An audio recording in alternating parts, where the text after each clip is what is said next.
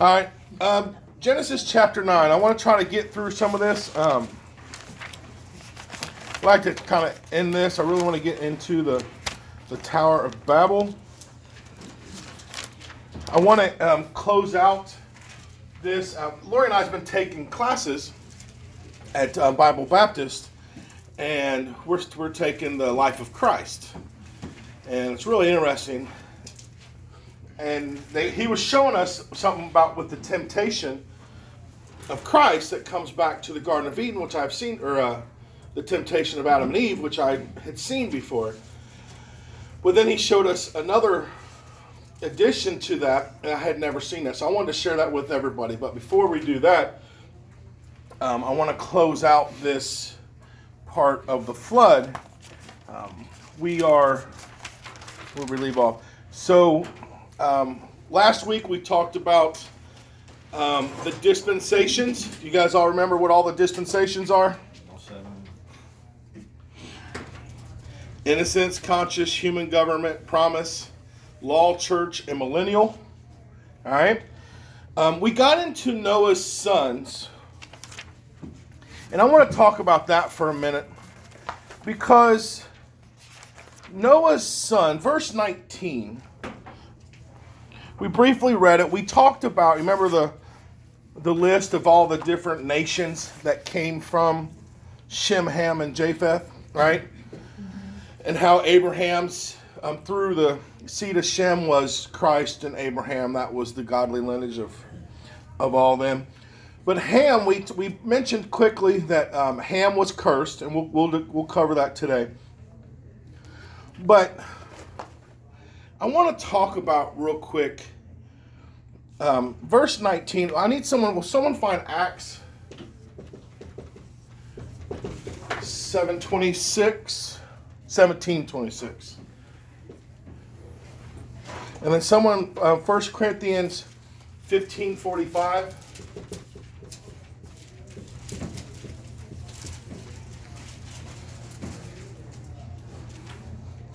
And then uh, Genesis 320.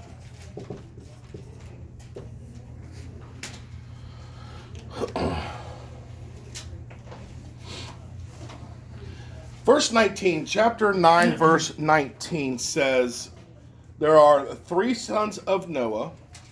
And then it states, And of them was the whole earth overspread. What does that mean? Every populated the earth. Everyone that you see today comes from who? Noah's kids. Noah's bloodline, right? Acts 17:26. Read that one for me. and hath made of one blood all nations of men for to dwell on all the face of the earth, and hath determined the times before appointed, and the bounds of their habitation. Made of what? One blood, What are, what are they talking about here? One. Line. One line. Everyone came from one bloodline. Um, Genesis or First Corinthians 15:45. And so,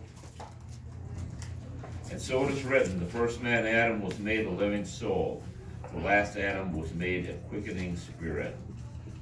Who's the first man? Adam. Which means if he is the first man, everyone has to come from who? Him. It would have to come from him, right? There obviously wasn't another uh, Steve hanging around outside of the Garden of Eden. All right. And then lastly, Genesis 3:20. And Adam called his wife's name Eve because she was the mother of all living. She's the mother of what? All living. All. So if Adam is the first man, Eve is the mother of all living. Acts tells us that we all came from one blood. What is the Bible teaching us? That we were all related. We are all, there is no one that is outside of the bloodline. Now, that is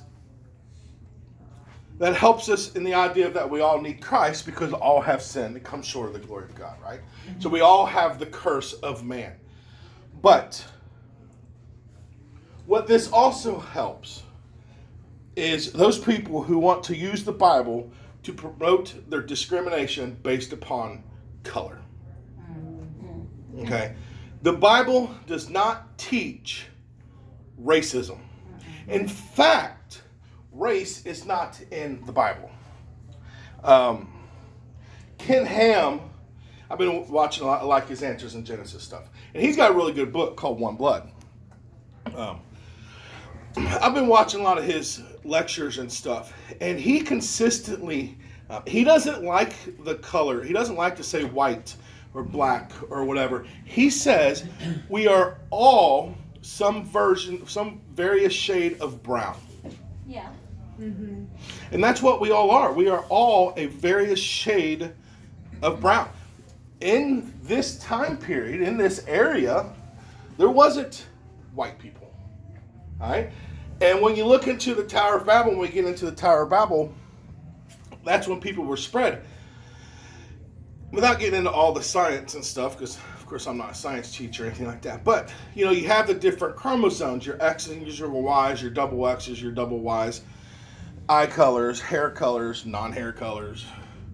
Um, you know, depending on where you were spread out, your environment affected the you know different shades, uh, body types, and so forth and so on. Okay, so race is not even talked about in the Bible. It's nations.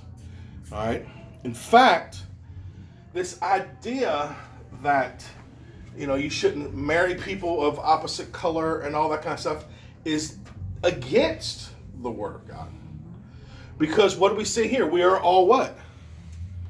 We're all related. We're all one. We're all one blood. God doesn't look down and see, He sees we are all from Adam and Eve. We are all from Shem, Ham, and Japheth. We are all of what's that? We're all sinners. Correct. Yeah. But as far as the bloodline is concerned, we are all the same. All right? The only forbiddenness, the only time we are forbidden, all right, 2 Corinthians 6.14.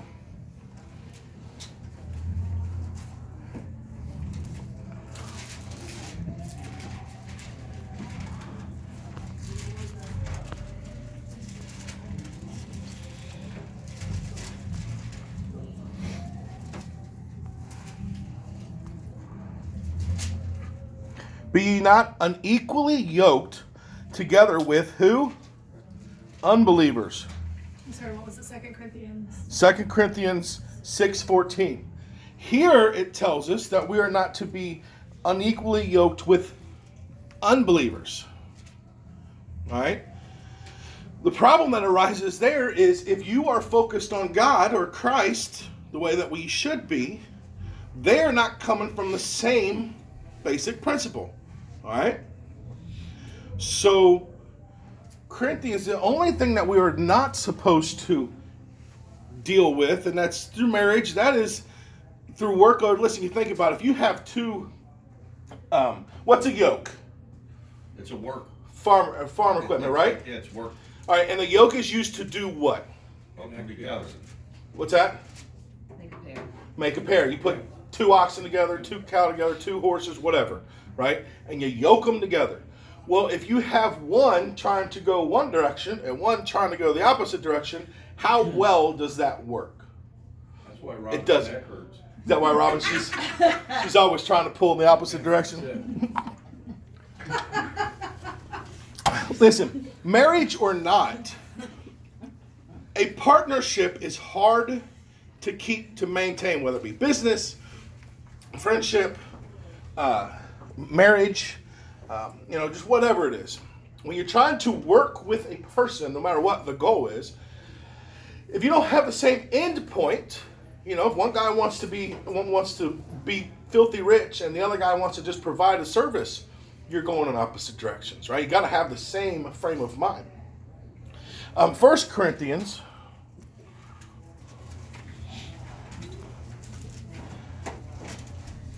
Chapter 5,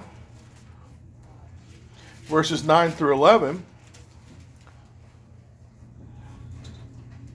says, I wrote unto you in an epistle not to company with fornicators, yet not altogether with the fornicators of this world, or with the covetousness, covetous, or extortioners, or idolaters, for ye must, ye needs go out of the world. But now I have written unto you not to keep company if any man that is called a brother be a fornicator, coveter, covetous, idolater, railer, or drunkard, or extortioner, which such and want know not to ah, with such and one know not to eat. If we have brothers and sisters that are living like the world, now I don't think this is teaching cut them off, don't have nothing to do with them, forget about them, write them off, they're nothing. All right, but there's a difference between trying to guide them back to the Lord of to God and counting them as a worker and you guys have the same goal. If they're living in the world, enjoying the world, they're obviously not focused on Christ. So if if me and this other individual, if I'm guilty of these sins and I'm fine with them, then me and you yoking together to do the Lord's work is probably not going to work because ultimately I'm a little I care a little bit more about myself. Okay?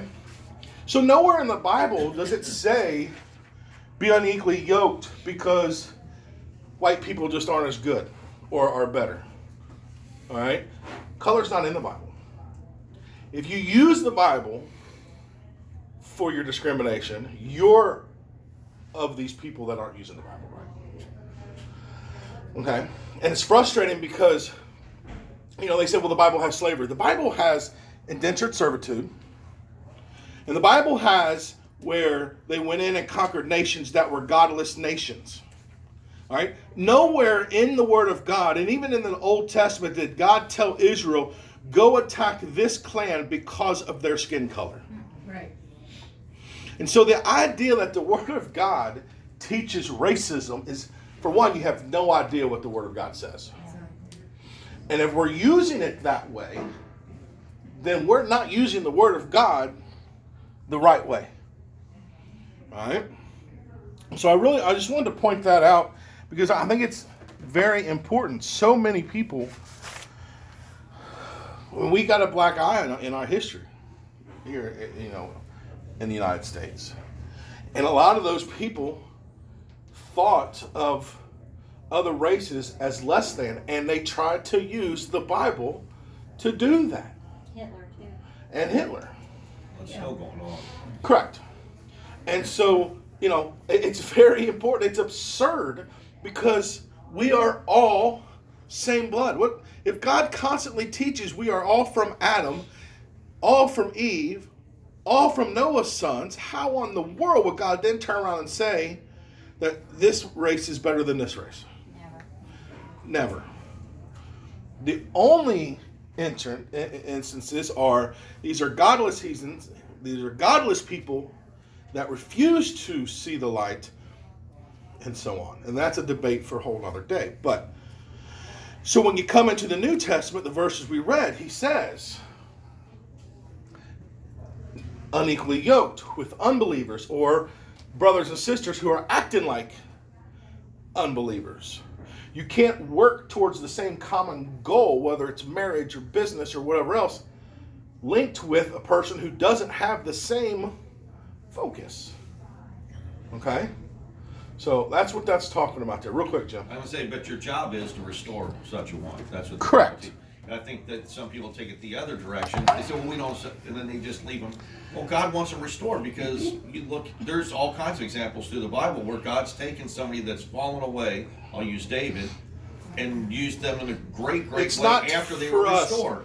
It is not for us to decide if that person is unreachable or not. So in this, eh, you know, we should always, and, you know, and people say, well, you know, they're just they're just backslidden. Listen, in my brother's and I's case, my brother, he had kind of slipped away, all right, and he realized he needed rededication in his life. I, on the other hand, realized I was lost. I don't know if a person who once served God is truly saved or just backslidden? I can either ignore it, which will never help them, or no matter how they are, treat them as a mission effort and try to bring them back to God. But if I cut them off or ignore it, then it's definitely not going to happen. If they turn out to be lost, then they're going to die and go to hell. Right? It took people to bring my brother back and my and myself, but it, it was they treated us the same. It was mom and dad treated us as two lost souls wandering around this world that needed God. So you got to love them back. But you don't get into their sin. Yeah, you, you just got to make sure that you stay away from all that. All right. So I wanted to bring that up because I think this is a good time to talk about that. Um, of course, I was watching some lecture on Ken Ham, and it really stuck with me. So, one blood. We're all for one blood. Uh, Noah, Noah's curse on Ham. Um, verse nine or chapter nine, verse twenty. Um, we spoke a little bit there. Let me get back to it. Genesis chapter 9, verse 20.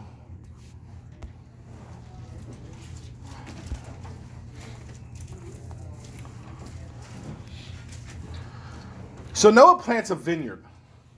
Right? Um, I'm assuming that it's something that he did pre flood. You know, it seems like it's something that he is aware of, um, able to do. But something happens. Someone read for me verse 21. And he drank of the wine and was drunken, and he was uncovered within his tent. All right. I don't know the situation here. All right. Noah drinks his wine. Now, it had been quite a while. Grapes don't grow overnight, so we're a ways away from the flood. Noah drinks his wine. Noah ends up drunk. He's in a tent somewhere and he's uncovered. All right. So he's partially naked. He's completely naked.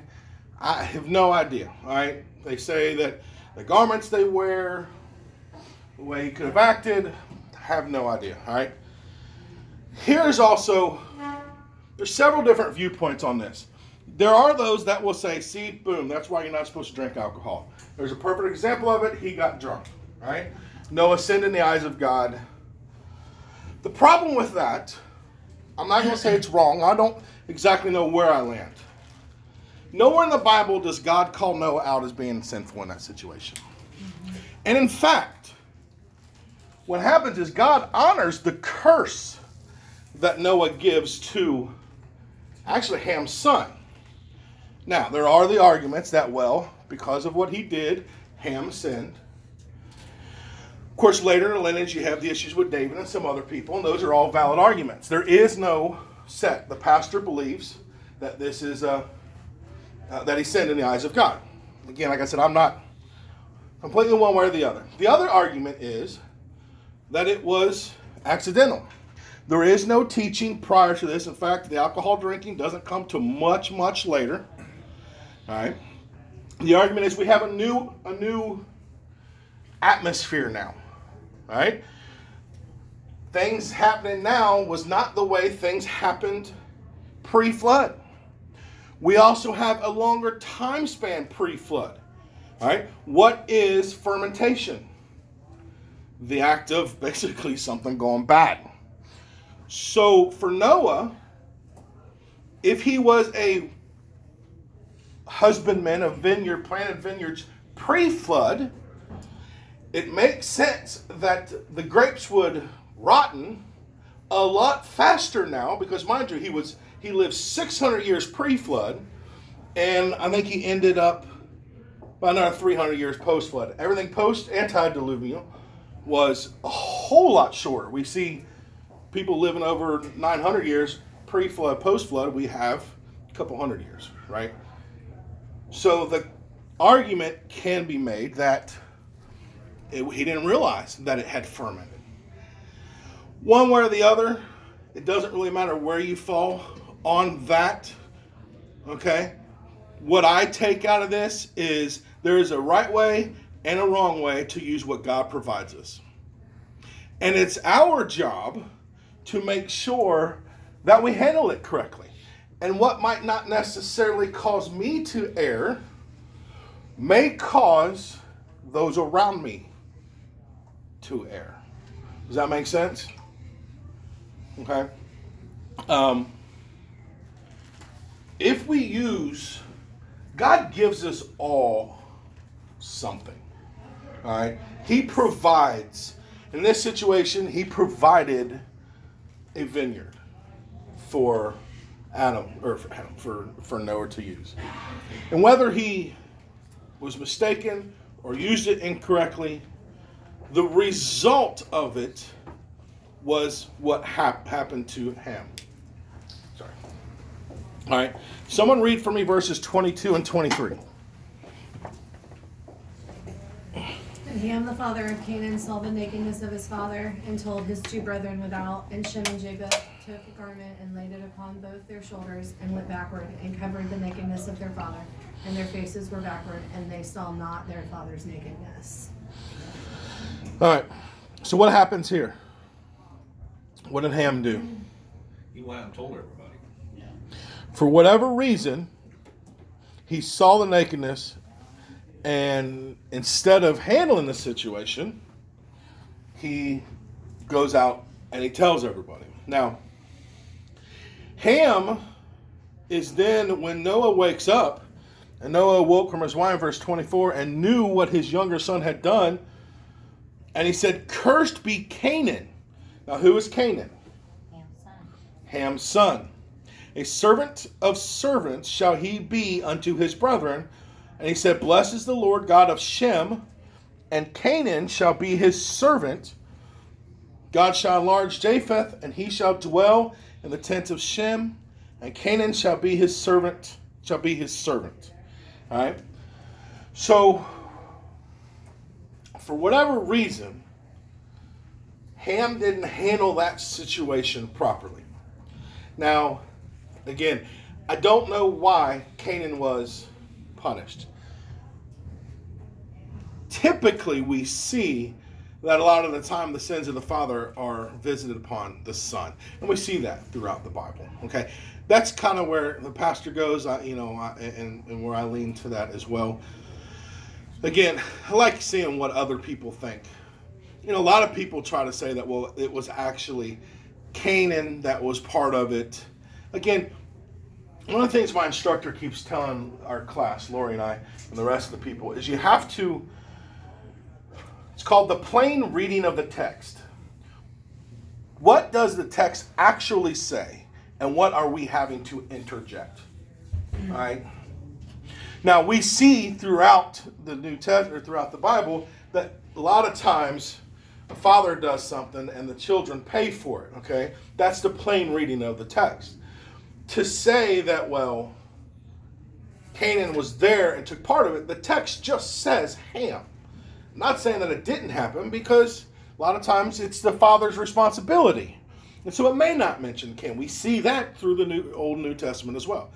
But either way, the curse that Noah provides, God honors because we see that the descendants of Ham constantly are in turmoil with the Israelites and the descendants, descendants of Shem. It could be. It could also just be that he wanted to teach Ham a lesson because sometimes we don't always learn for ourselves, but if it affects our family, his child, it's affecting his child now, and he sees that curse is going to be on him. Maybe he's going to think before he does something like that again Yeah, because we don't want to see our family suffer. absolutely.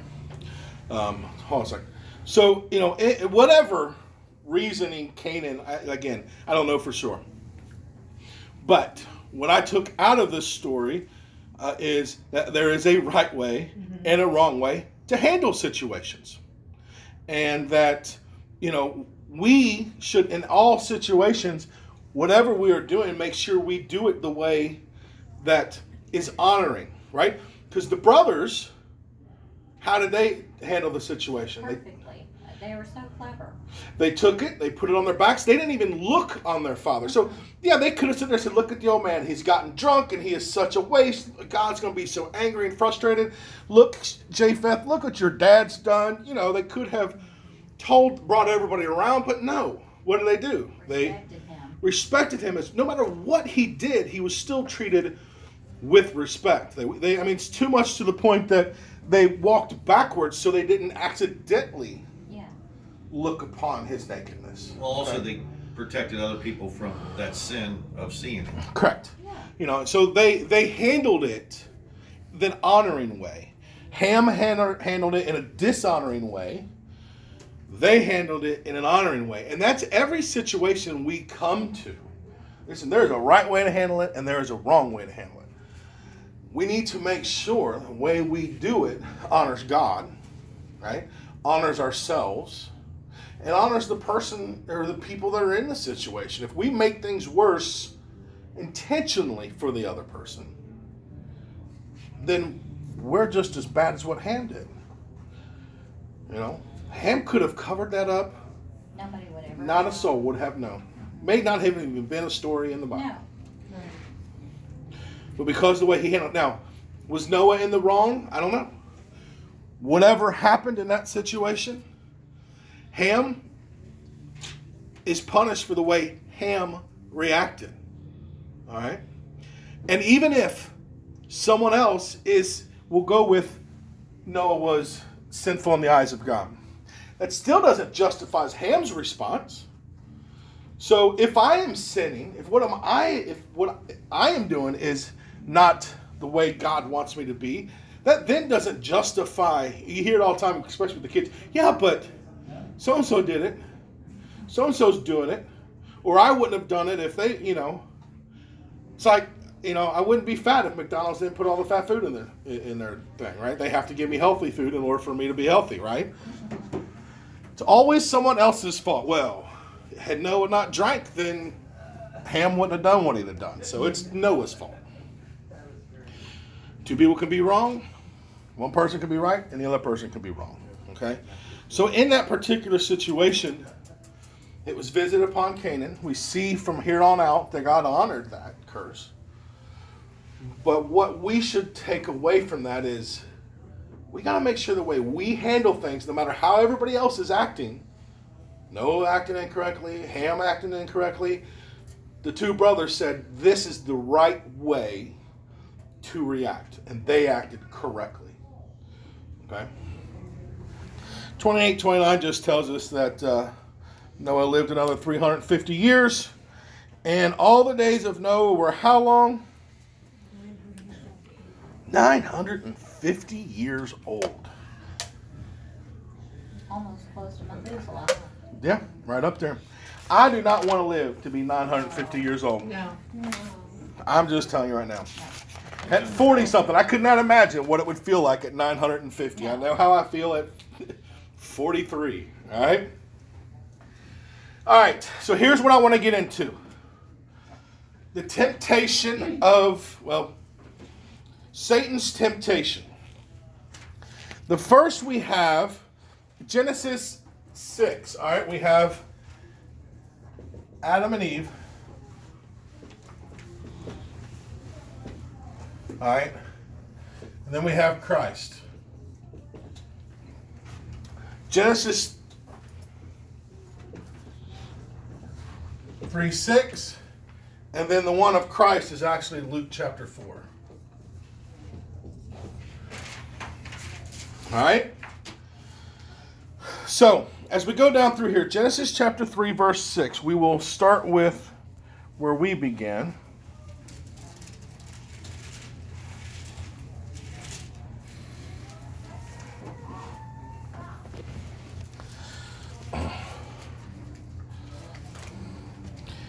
Someone read that one for me.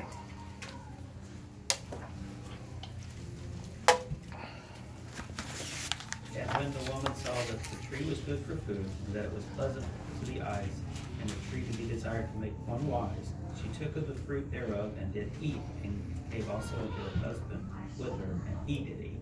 All right. So what we have here for Adam and Eve. So so for the lust of the flesh.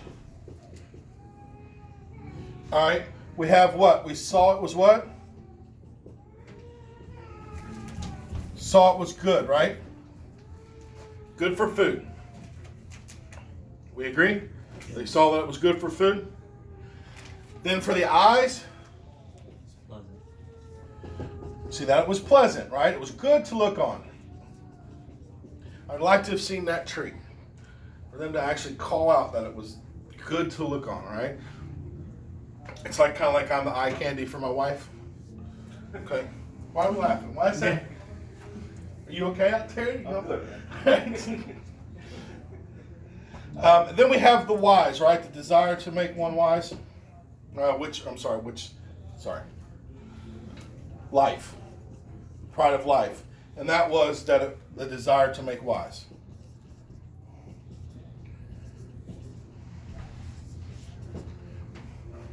Okay? So those are the three temptations of the devil the lust of the flesh, the lust of the eyes, and the pride of life. This is the exact same three step program that he's been using since day one. And this is exactly the same categories that most of our temptations, you think about the stuff that the devil's tempted us with, it falls in one of, or maybe all three of those categories. All right? Why change up something that works, right? Until we get to Christ. Lust of flesh. Luke chapter 4. Someone read for me verses 1 through 4. And Jesus, being full of the Holy Ghost, returned from Jordan and was led by the Spirit into the wilderness, being forty days tempted of the devil. And in those days he did eat nothing. And when they were ended, he afterward hungered. And the devil said to him, If thou be the Son of God, command the stone that it may that it get one juice out there, that it be made bread. And Jesus answered him, saying, It is written that man shall not live by bread alone, but by every word of God. So he tempts Christ to do what? To make bread. And trust me, 40 days, he's probably pretty darn hungry. All right? So here's the first. He tried it here in Adam and Eve, and he won, and he made it. So he figures, hey, I'm gonna go right after Jesus Christ with this one. Now, Christ handles it correctly, the way Adam and Eve. And, and, and the way Christ handles all these is basically saying, this is what God says, right? Which is exactly how we talked about Adam and, Adam and Eve should have responded. No, God said no. Well, that's what he says. Verse 5 through 8. For lust of the eyes, what did he show? Someone read that one, please. Read those for me.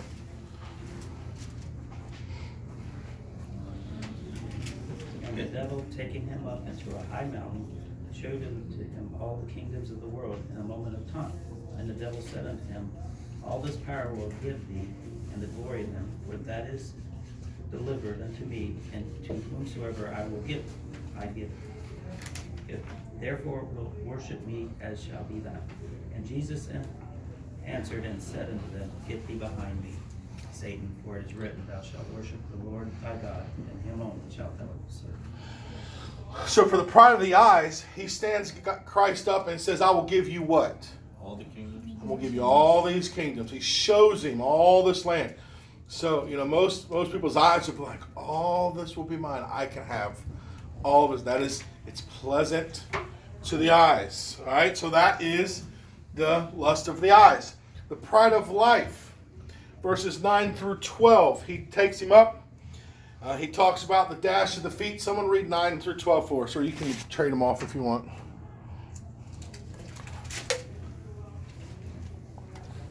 He brought him into uh, Jerusalem and set him on the pinnacle of the temple and said unto him, If thou be the Son of God, cast thyself down from hence.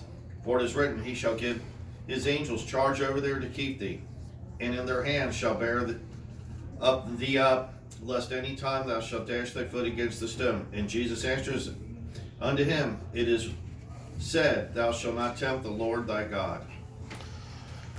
So what does he tell him? The angels will do what? Protect. They'll protect you. He's just saying, You are Jesus Christ. God Himself says that the angels are at your mercy. You can do whatever you want because of who you are. If you'll just. And He says, No, that's not. It's not how it's supposed to be. Right? So He even tries to tempt Christ with this pride of life. Okay? So listen, don't get so brokenhearted when, when we fall to these because man falls to these temptations. Right? The stronger you are in God, the more of God's word you know. Now, see why it's so important to know the word of God? Because Christ himself uses the word of God. Had Adam and Eve used, now mind you, God spoke to them. So when you when Adam and Eve ignored the word of God and they spoke to, there was no one else around. It's not like there was lost in interpretation. Right? There wasn't nobody else had translated anything from God to these guys so they didn't quite understand. Maybe that's not what God meant, right? No. They got straight from God's mouth. Here we have it straight from Christ's mouth using the word of God. But here's the beautiful part Genesis chapter 2, verse 9. And this is this is the part that I had never seen before that I think it's amazing.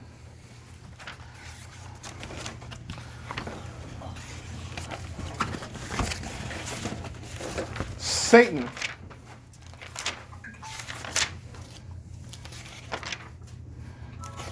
Oh, there we go.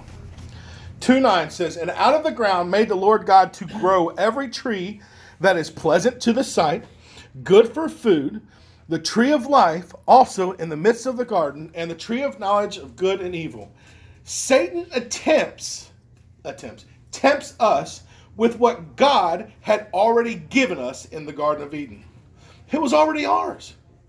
Listen, he grew every tree to be pleasant to the sight. What did Satan say? Oh, look, that one looks good. God said they all look good. He says, I've already given you all these trees that look good. But Adam and Eve bought it. God had already given Adam and Eve that. He says, good for food. What did he tell them? Say.